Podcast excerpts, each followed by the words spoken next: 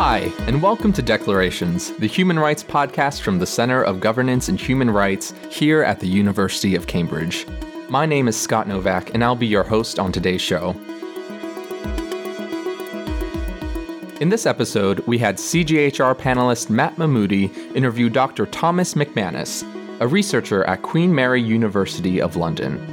Dr. Thomas McManus also leads the International State Crime Initiative, and he's been one of the few people to get access to the Rakhine State in Myanmar over recent years, where he's been studying the persecution against the Rohingya, a Muslim minority group living within the state.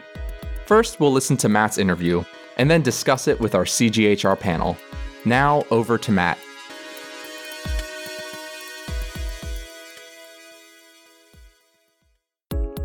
In December 2016, the UN called out Myanmar, also known as Burma, for daily reports of rape and killings of the Rohingya people.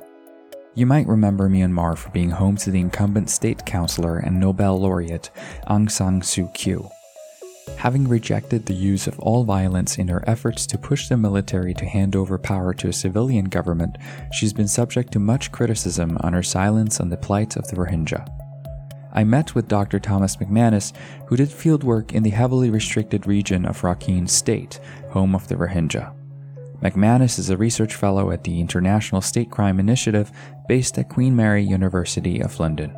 The starting point is the historical persecution of the Rohingya inside Arakan State, as well as persecution of the Arakanese, the Rakhine Buddhist population. Arakan refers to the former name of Rakhine State. The state is known as Rakhine today, but used to be known as Arakan, and, and that's why I'm, i sometimes confuse uh, the terms. Burma and Myanmar are also used interchangeably. So, should we call it Myanmar or Burma? Though Burma is generally preferred by the democratic movement, campaigners believe that name doesn't really matter and that we should focus on the human rights atrocities solely. Historically, Rakhine State hosts a conflict between the Rakhine Buddhist majority and the Rohingya Muslim minority. That is one way of doing it, is to go back into the history and seeing how these two groups ended up in this state uh, of Arakan and how the Burmese central government have turned these ethnic groups against each other. And people do dip into history to get, you know, to try and point to incidents. For instance, in World War II, the Rohingya fought for the British while the Arakanese Buddhists fought for the Japanese with the Burmese military until Burma changed sides uh, and then both groups were fighting on the same side. But there were pogroms and massacres by both sides at the time. And these are old grievances that have reemerged today. And they've reemerged in the context of Burma opening up to democracy as such, opening up to foreign investment really seems to be the, the main objective. Both communities lived side by side. People we talked to talked about going to weddings on both sides and, and going over early to prepare food because different religions and different ethnic groups ate different food and they made sure the religions had enough. They made sure the wedding ceremonies had enough types of food that would suit everybody. Um, and they would go to each other's festivals. Uh, companies were made up of both sides, um, including the other smaller ethnic groups.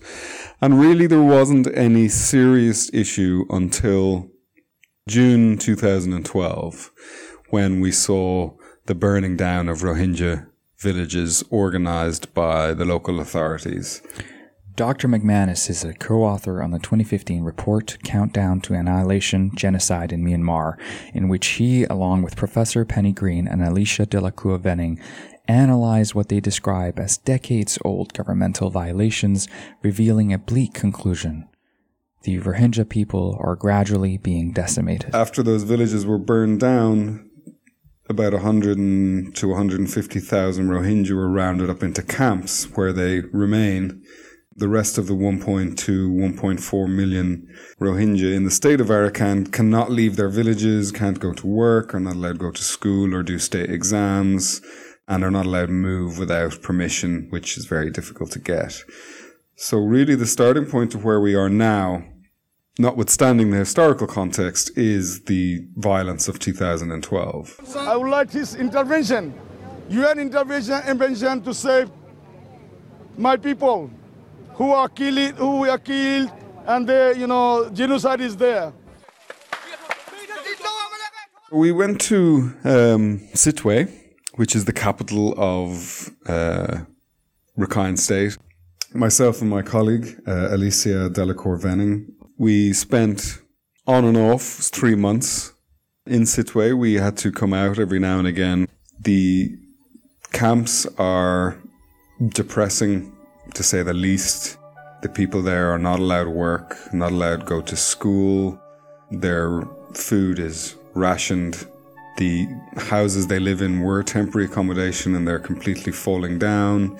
They've no health care to speak of. Just from looking around, you can see there's, there's a level of despair. People don't see a future for themselves, so there's talk about whether they should go on boats or whether they should stay, not work, not knowing which one is more dangerous, but knowing that both are, are extremely risky options. These human rights atrocities have been occurring for decades, but they appear to only spontaneously spark critical inquiry from the media, particularly regarding the question of whether a genocide is unfolding. This, however, shouldn't be a surprise as Rakhine State is a black hole for the media, heavily restricted and with little, if any, media access. We asked the authorities for travel authorization to go to the rest of Rakhine State, but we were refused. Even to today, Rakhine State is generally in lockdown. The only other place we were able to go to was Mrauk U. Um, because it is a touristy kind of area, so we were able to go in there as tourists, rent bikes, and go and visit camps ourselves. But otherwise, the government was very keen that we didn't go anywhere. The Minister of Security and the Attorney General, in discussions, decided discussions we overheard decided not to let us go to northern Rakhine State because they were afraid we would talk to Kalar, which is a really derogatory term for Rohingya. So they were they were very clear that they didn't want us talking to any of the Rohingya basically anywhere. We managed to get into the camps without the state's help, and we but we weren't able to get outside of Sittwe without the state's help, and they weren't allowing it. Recent footage has surfaced displaying the military filming their violent treatment of the Rohingya. Why is this only blowing up now, and what might be the motivations behind the dissemination of these clips? The military weren't actually involved that much. And this changed in October 2016 when military outposts and police stations were attacked in northern Rakhine State. Details are sketchy, and as a result, the army has decided to launch a clearance operation in northern Rakhine State. It's kind of sold to the international community as a counter-terrorism operation or a counter-insurgency operation. But there's very little evidence of a significant insurgency. And this police operation is completely disproportionate response. And according to Amnesty International and other reports from Human Rights Watch corroborate this, somewhere between 30 and 70,000 people have been driven from their villages by these military operations. And we hear stories of the military using helicopter gunships to strafe villages to, to, to scare people out. And, and you can only imagine how scary that must be to, to, to come out of your home and to see these military gunships coming in and shooting up the place. And it's no wonder that so many people have decided to move. And this must be the objective of the government, this must be the objective of the military, is to convince the Rohingya to move on, to go somewhere else. And the worry is that the Rohingya are out, running out of places to go.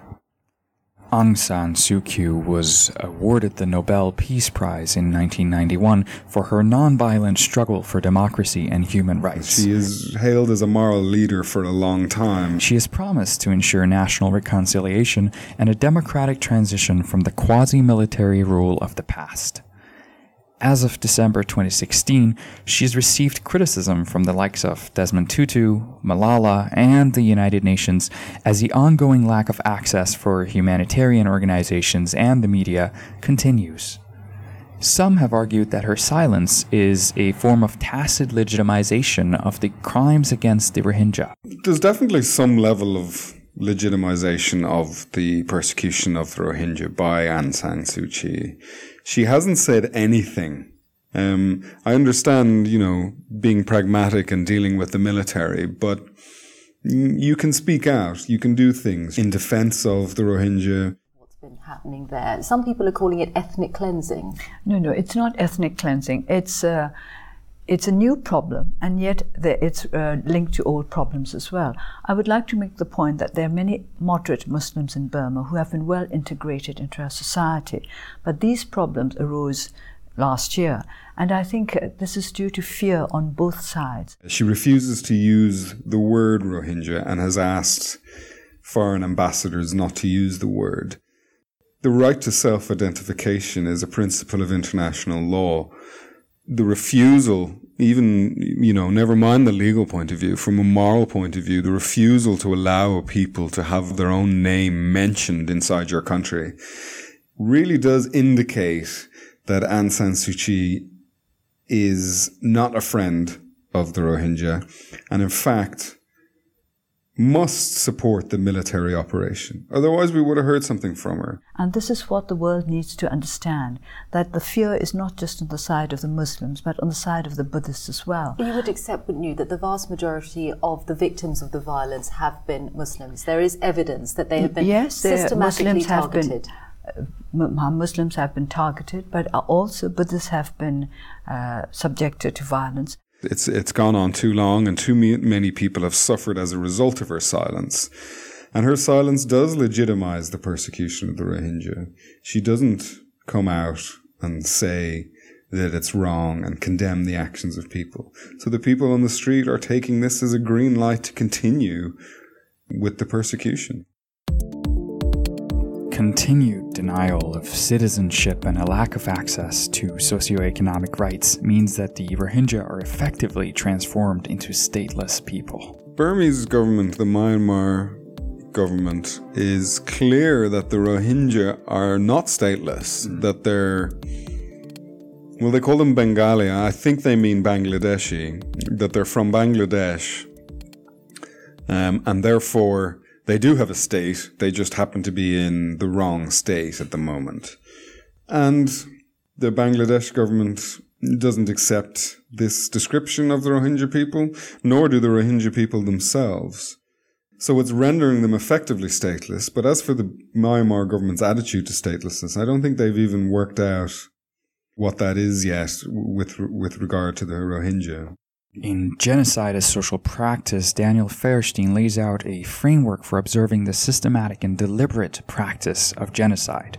Feierstein was looking at what you might call concentration camp genocides, a specific type of genocide. And he used the examples of um, Nazi Germany and Argentina to tease out these steps that must be met for a genocide to take place. And Feierstein sees it as social practice, as a social process. And the reason we use that is because the legal definition is not very useful for trying to determine or predict or prevent genocide. To give you an example, we wrote to the UK government and we said that we're very concerned of an unfolding genocidal practices in Myanmar, in Rakhine State, in relation to the Rohingya. And their reply was that we cannot say it is a genocide. Only a court of law can do that. In other words, the genocide has to have already happened. Unless you can find, you know, some documentation with plans, which very rarely don't come about. Um, genocide is not usually some guy sitting at a desk with a red phone. It's it's it's a social practice. It's something that comes about in stages. He described a first stage as stigmatization. This is you find another a group uh, and you other them. Um, you you set up an us and them dynamic. This stage involves symbolic harassment, name calling, um, and in Burma we have people calling Muslims uh, demons, uh, all kinds of kinds of ridiculous things on Facebook. Uh, a lot of this comes from the monks. The second stage harassment, violence, and terror. And that is when this kind of verbal harassment changes to a more physical uh, violence. In Germany, the start of this harassment was, most commentators point to Kristallnacht.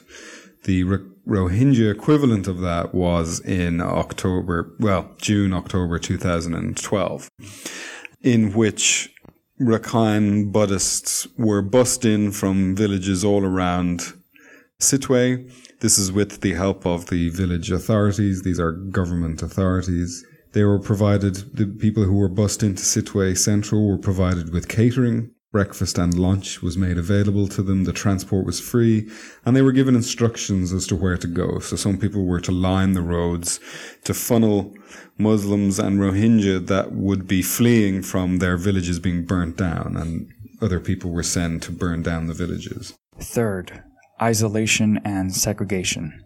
So people were rounded up into camps um, some of them went willingly for their own safety, they thought. The same kind of thing we saw in Germany with Jews going to the, into the ghettos. And once you're isolated physically, you ban foreigners from coming in and you don't let people leave. And this, this completes their isolation. The fourth stage is systematic weakening. And that's the stage that we found the Rohingya in when we arrived. The healthcare had been removed uh, they weren't allowed to vote, so the right to vote and the right to politically organize and associate was removed. Uh, camp leaders were chosen by the authorities, and there's a lot of corruption at that level, which led to a a disharmony within the camps. This is again to weaken the political organization of the group. Don't allow the kids to go to school. Don't allow anyone to work manage the number of calories that go in, obstruct food aid entering into the country. And this is a situation designed to weaken, uh, if not kill the Rohingya. That's when, when we left, it was at that stage and we made our report based on that. And our main concern was that we can't say for sure, but the groundwork has now been laid for the next stage, the fifth stage, which is the annihilation stage. It's the stage during which legal mechanisms might kick in, but but that is way too late for many of the people who will have died or will have been displaced already. This new round of violence, the fact that the army is now involved in clearing villages, means that we have definitely entered a new phase. And you could probably say we have started we're teetering into the annihilation stage now. We know that Feierstein's model is largely based on historical data, but I wonder do you think that extermination is a likely outcome today? It is one of many possible outcomes. There could be intervention at this stage. Um, the army could withdraw and the government could start seriously dealing with the issue. But the way things are going, it's very hard to be optimistic about that. Any reports that are coming out are whitewashes.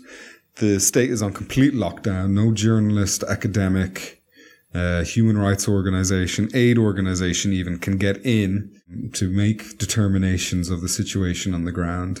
So why is there this informational black hole? This is another sign.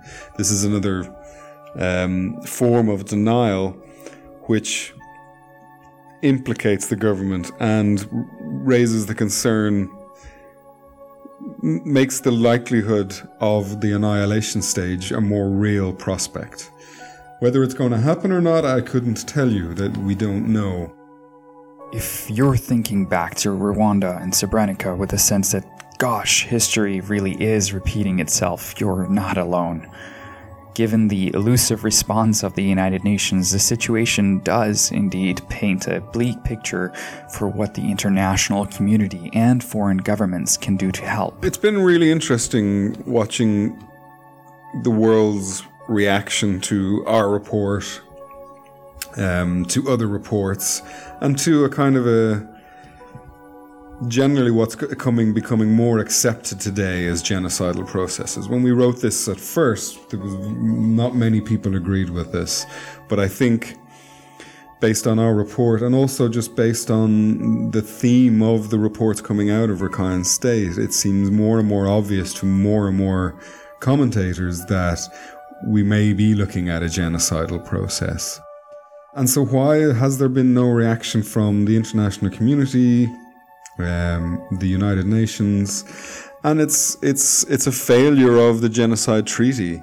The prevention part of it just isn't very strong. Take the example of the UK government. We say to them that we think there is a serious danger of genocide but they're under no obligation to do anything. They're under an obligation to prevent genocide. But what does that mean?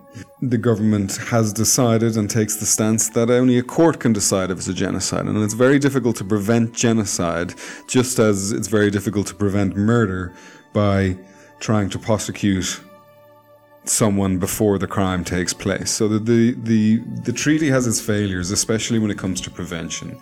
That's something that needs to be seriously looked at. Um, the UN are in a very difficult position in Rakhine State. It's one of the only places in the world where the UN are hated more than uh, the government persecuting the people. But while we were there, we would see signs with UN with a big, big red X through it, or or a UN logo with blood uh, on the logo, um, because the UN are somehow causing um, the violence. Um, and this is a very successful campaign by the central Burmese government to deflect attention um, the, from the real perpetrators towards the international community, towards the United Nations. Um, another group that up there with the United Nations for most hated international organizations for the Rakhine people is the um, the OIC, it's been difficult for the UN. They, um, at times, they are too close to the local government. At times, they have refused to use the word Rohingya themselves. And then we have UN officials who are based in Burma and, and have knowledge of Rakhine State releasing statements saying that the situation is getting better.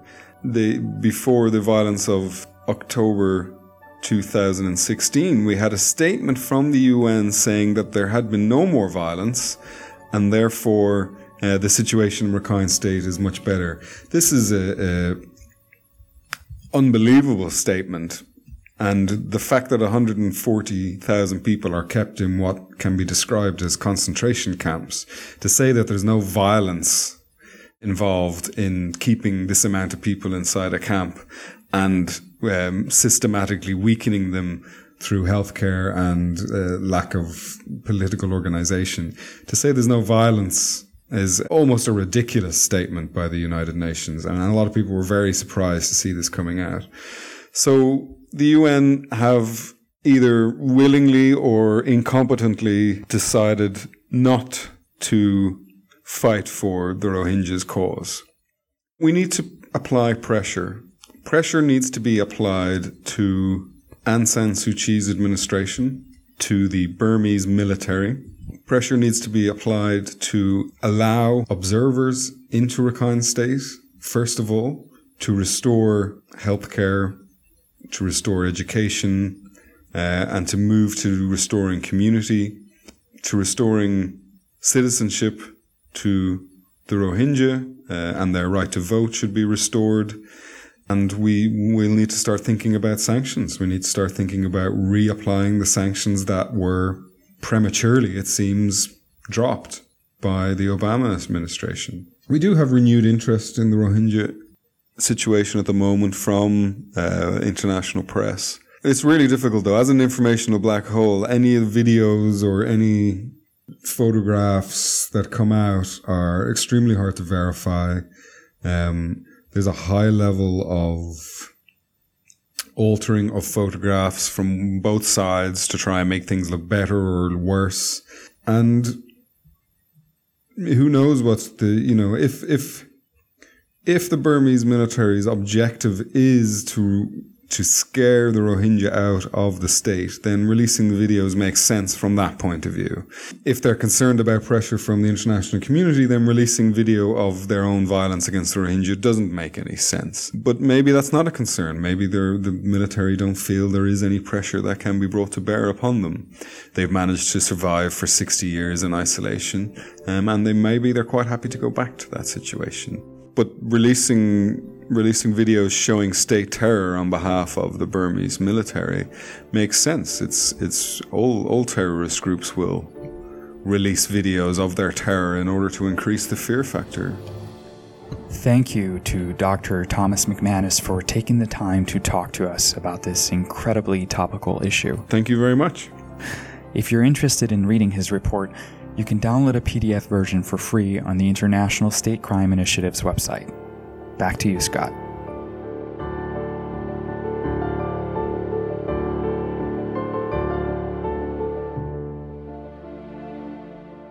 And now we are joined by our regular CGHR panel. Today we have Matt, of course, and we also have Talia and Eva.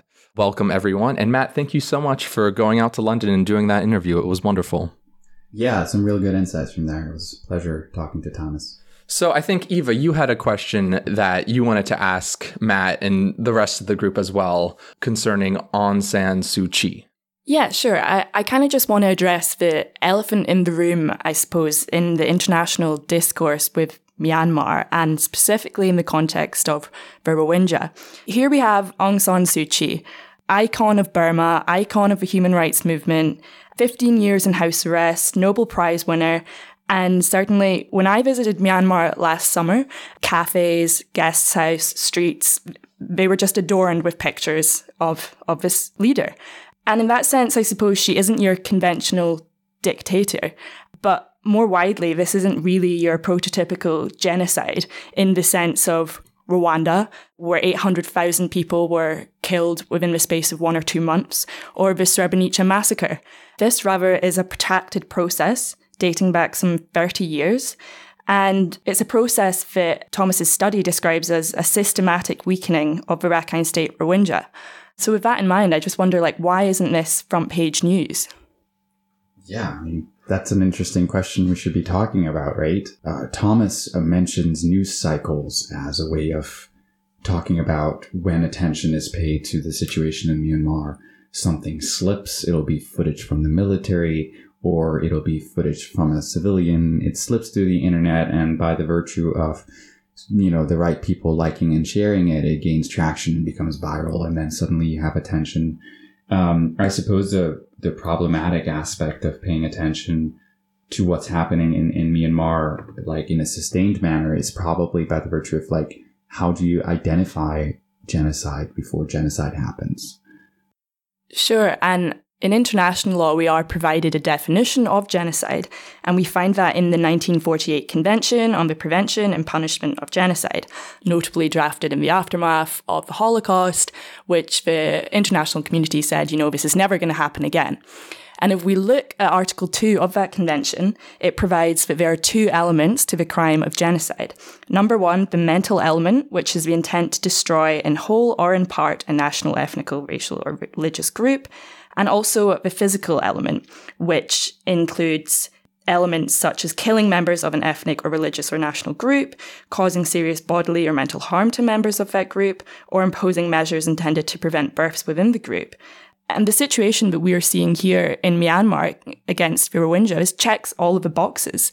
So I suppose I just wonder, I mean, there's been no resolutions passed by the General Assembly, Security Council, etc. on this matter, as far as I'm aware, but Scott, do you? I would actually, I think I disagree with you when you say it checks all the boxes because I, what I noticed in the interview was there was a definite hesitation to call this a genocide. And I think we should take note of that only because what is happening to the Rohingya in Myanmar definitely fits all the boxes for like discrimination, for second class citizenship. So that definitely fits like they're not equal citizens sure. in this state. But that does not meet the grounds of like they're not preventing births within the group. I read that birth certificates are no longer granted to members of the Rohingya community, so that might fulfill the criteria. But I hear what you're saying. Yeah, so this uh, gets back to the problem though of like with genocide, as you brought up the International Convention on Genocide, but that only allows intervention once it's happening. Like, but then of course, by definition, it's already happening, so you failed to prevent it. Basically, the inter- this international convention allows states to prevent the further enactment of genocide, but it doesn't allow them, by definition, to prevent the start of genocide. In that sense, Dr. McManus said the legal definition of genocide might actually not be the most helpful in understanding what's going on in Myanmar. It recalls to me the most recent film coming out, Denial, which tells the story of a prominent historian of the Holocaust, Deborah Lipstadt, and how she was taken to court by David Irving, who's a prominent Holocaust denier. And even in this trial, kind of 50, 60 years after the Holocaust, it's very well documented, survivors have spoken. There is no document that makes it clear that kind of Hitler says, yes, genocide, good, signed. So if we can't find that, 50, 60 years later, with hundreds of historians having looked into it, the likelihood of being able to find a similar document in somewhere like Myanmar with such restricted access kind of just points to how impossible the legal definition would make it to prevent a genocide under those terms. And you find that, for example, Thomas will refer to civilians telling him that actually military officials but you know, low low ranked enough so that no paperwork would be would be necessary. Would uh, unofficially walk into villages and essentially tell people to obstruct other folks from other villages, uh, Rohingya people from other villages, from fleeing, you know, their burning houses or from being given access to to transportation. And so there's these unofficial mechanisms through which you're effectively uh, allowing genocide, but again, it's not documented anywhere, right? And if it's not documented anywhere, it's very limited how much like the voice of any single civilian is going to have a bearing. And that lack of documentation brings me back to our earlier discussion with Dr. Ella McPherson about how you do publicize and verify these human rights violations when almost by definition they're taking place in environments where the media doesn't have access and where you can't go in and verify it using traditional mechanisms. Yeah, so uh, that is a really interesting and important point, especially in the face of these these videos coming out from the military, because even though we've got footage from the military supposedly torturing Rohingya people, we don't know their motivations behind uploading those videos. And, and that, so, doesn't and that doesn't necessarily mean genocide because they're saying, oh, these are terrorists. They're attacking us. We have to defend ourselves. This is state defense. That's not necessarily, you can't prove that that's genocide, unfortunately. Exactly. So one of the aspects mm-hmm. is selling it as terrorists essentially getting what they deserve, if you will, though we need to be careful with that. And the other aspect is, are these whistleblowers who are uploading these videos to call attention mm. to some of the atrocities that are happening? Or are they perpetrators who are uploading these videos to give off a sense of international community? We don't really care. We have our sovereignty and we have the right to treat people who we consider not of our citizenship the way that we want. And I think this is a key point the sovereignty of the state. Now, the UN, of course, is built to respect the sovereignty of all states and uphold international boundaries. But in order to find out whether there is genocide occurring, there has to be access for journalists or for peacekeepers sent by the UN to monitor the situation. But in order for that to happen, the state of Myanmar has to agree to allow it to happen. What are her motivations, Aung San Suu Kyi, for not speaking out, for not allowing human rights organizations and journalists into the state? Um, because I think that's quite a complex question that's worth examining. In order to maybe explain this a little more, is that the military um, still gets 25% of seats in parliament and it can declare emergency rule and take power back from the civilian government at any time. And so perhaps we're giving too much autonomy to Aung San Suu Kyi in terms of what she can do. I think you're right in saying it is a very complex situation and it's quite a delicate matter for her. I think we need to take account of the geopolitical position of Myanmar. And in that respect, I want to talk about something that Professor Saskia Sassen of Columbia University has raised, and that is that religion and ethnicity is only one part of what explains the forced displacement and decimation of the Rohingya. And she points to the massive rise of corporate acquisitions of land for mining, timber, agriculture, water, and that the military has been grabbing huge stretches of land from smallholders since the 90s. Myanmar is situated between resource hungry states like India and China, who since 2010 have been sweeping in and investing heavily in the state, ignoring the situation on the ground and taking resources to further their international capital. In that sense, Professor Sassen concluded that the international focus on religion has overshadowed the vast land grabs that have affected millions, including the Rohingya. So there's probably some economic consideration or motivation behind Aung San Suu Kyi's resistance to proclaiming anything about the discrimination Rohingya are facing right now or doing anything about it. So I don't think it's just a strict, uh, it's not even strictly a human rights narrative. We have to take account of broader factors as well. Given that really complex interplay of different incentives and factors that you describe, Eva, I wonder if I could ask you, Matt, having had that interaction with Dr. McManus, who's had this first hand experience of what's going on, how do you see the future of this conflict playing out in Myanmar? So I think there are quite a few different uh, ways and directions in which this could go. What I think is the fear is that this will eventually lead into the annihilation stage. We'll see the Rohingya population essentially eliminated or drawn out, leading into the sixth stage, which is, uh, you know, by process of normalization, it's called the symbolic enactment in which a new society emerges where the victimized group has been removed from existence and the public narrative. So, although that's uh, not a future that any of us would like to see played out, understanding and being aware of, of the complex dynamics, both economically, religiously, politically, that are playing out, and then Aung San Suu Kyi has to be aware of. It's difficult not seeing this slipping under the carpet and just sort of happening on its own accord if we are to prevent anything like this, I think the human rights narrative has to become the doctrine. Like that is the sort of approach that we need to take to it in which we uh, understand that and, and, and respect that Aung San Suu Kyi was given the Nobel Prize for her human rights efforts. She was given the Nobel Prize for her efforts in nonviolent promotion of democracy. And so we ought to say, well, then that is a responsibility of yours to move forward along the same lines, along the same narrative that you were given that award for. Yeah, and I think actually coming back to your question, Scott, about why Aung San Suu Kyi hasn't done more about the situation is there is a desire to save face and show Myanmar as a state kind of really coming into its own. I mean, that is one interpretation. And this is, of course, speculation on both of our ends. But I could also see a more benign's not the right word, but I guess a less selfish reason for her actions, and that is she spent her life devoted to democracy and human rights in Myanmar. But the military still has tremendous power and can take back power from her at any time. So her power is very conditional in a way that I think some media outlets have not conveyed enough. And she is definitely aware of the situation because she said, Show me a country without human rights issues, which indicates like other countries are doing bad things, so why can't we do bad things? She's there's no way that she's not aware of this situation, but maybe she has a lot less autonomy than we give her credit for.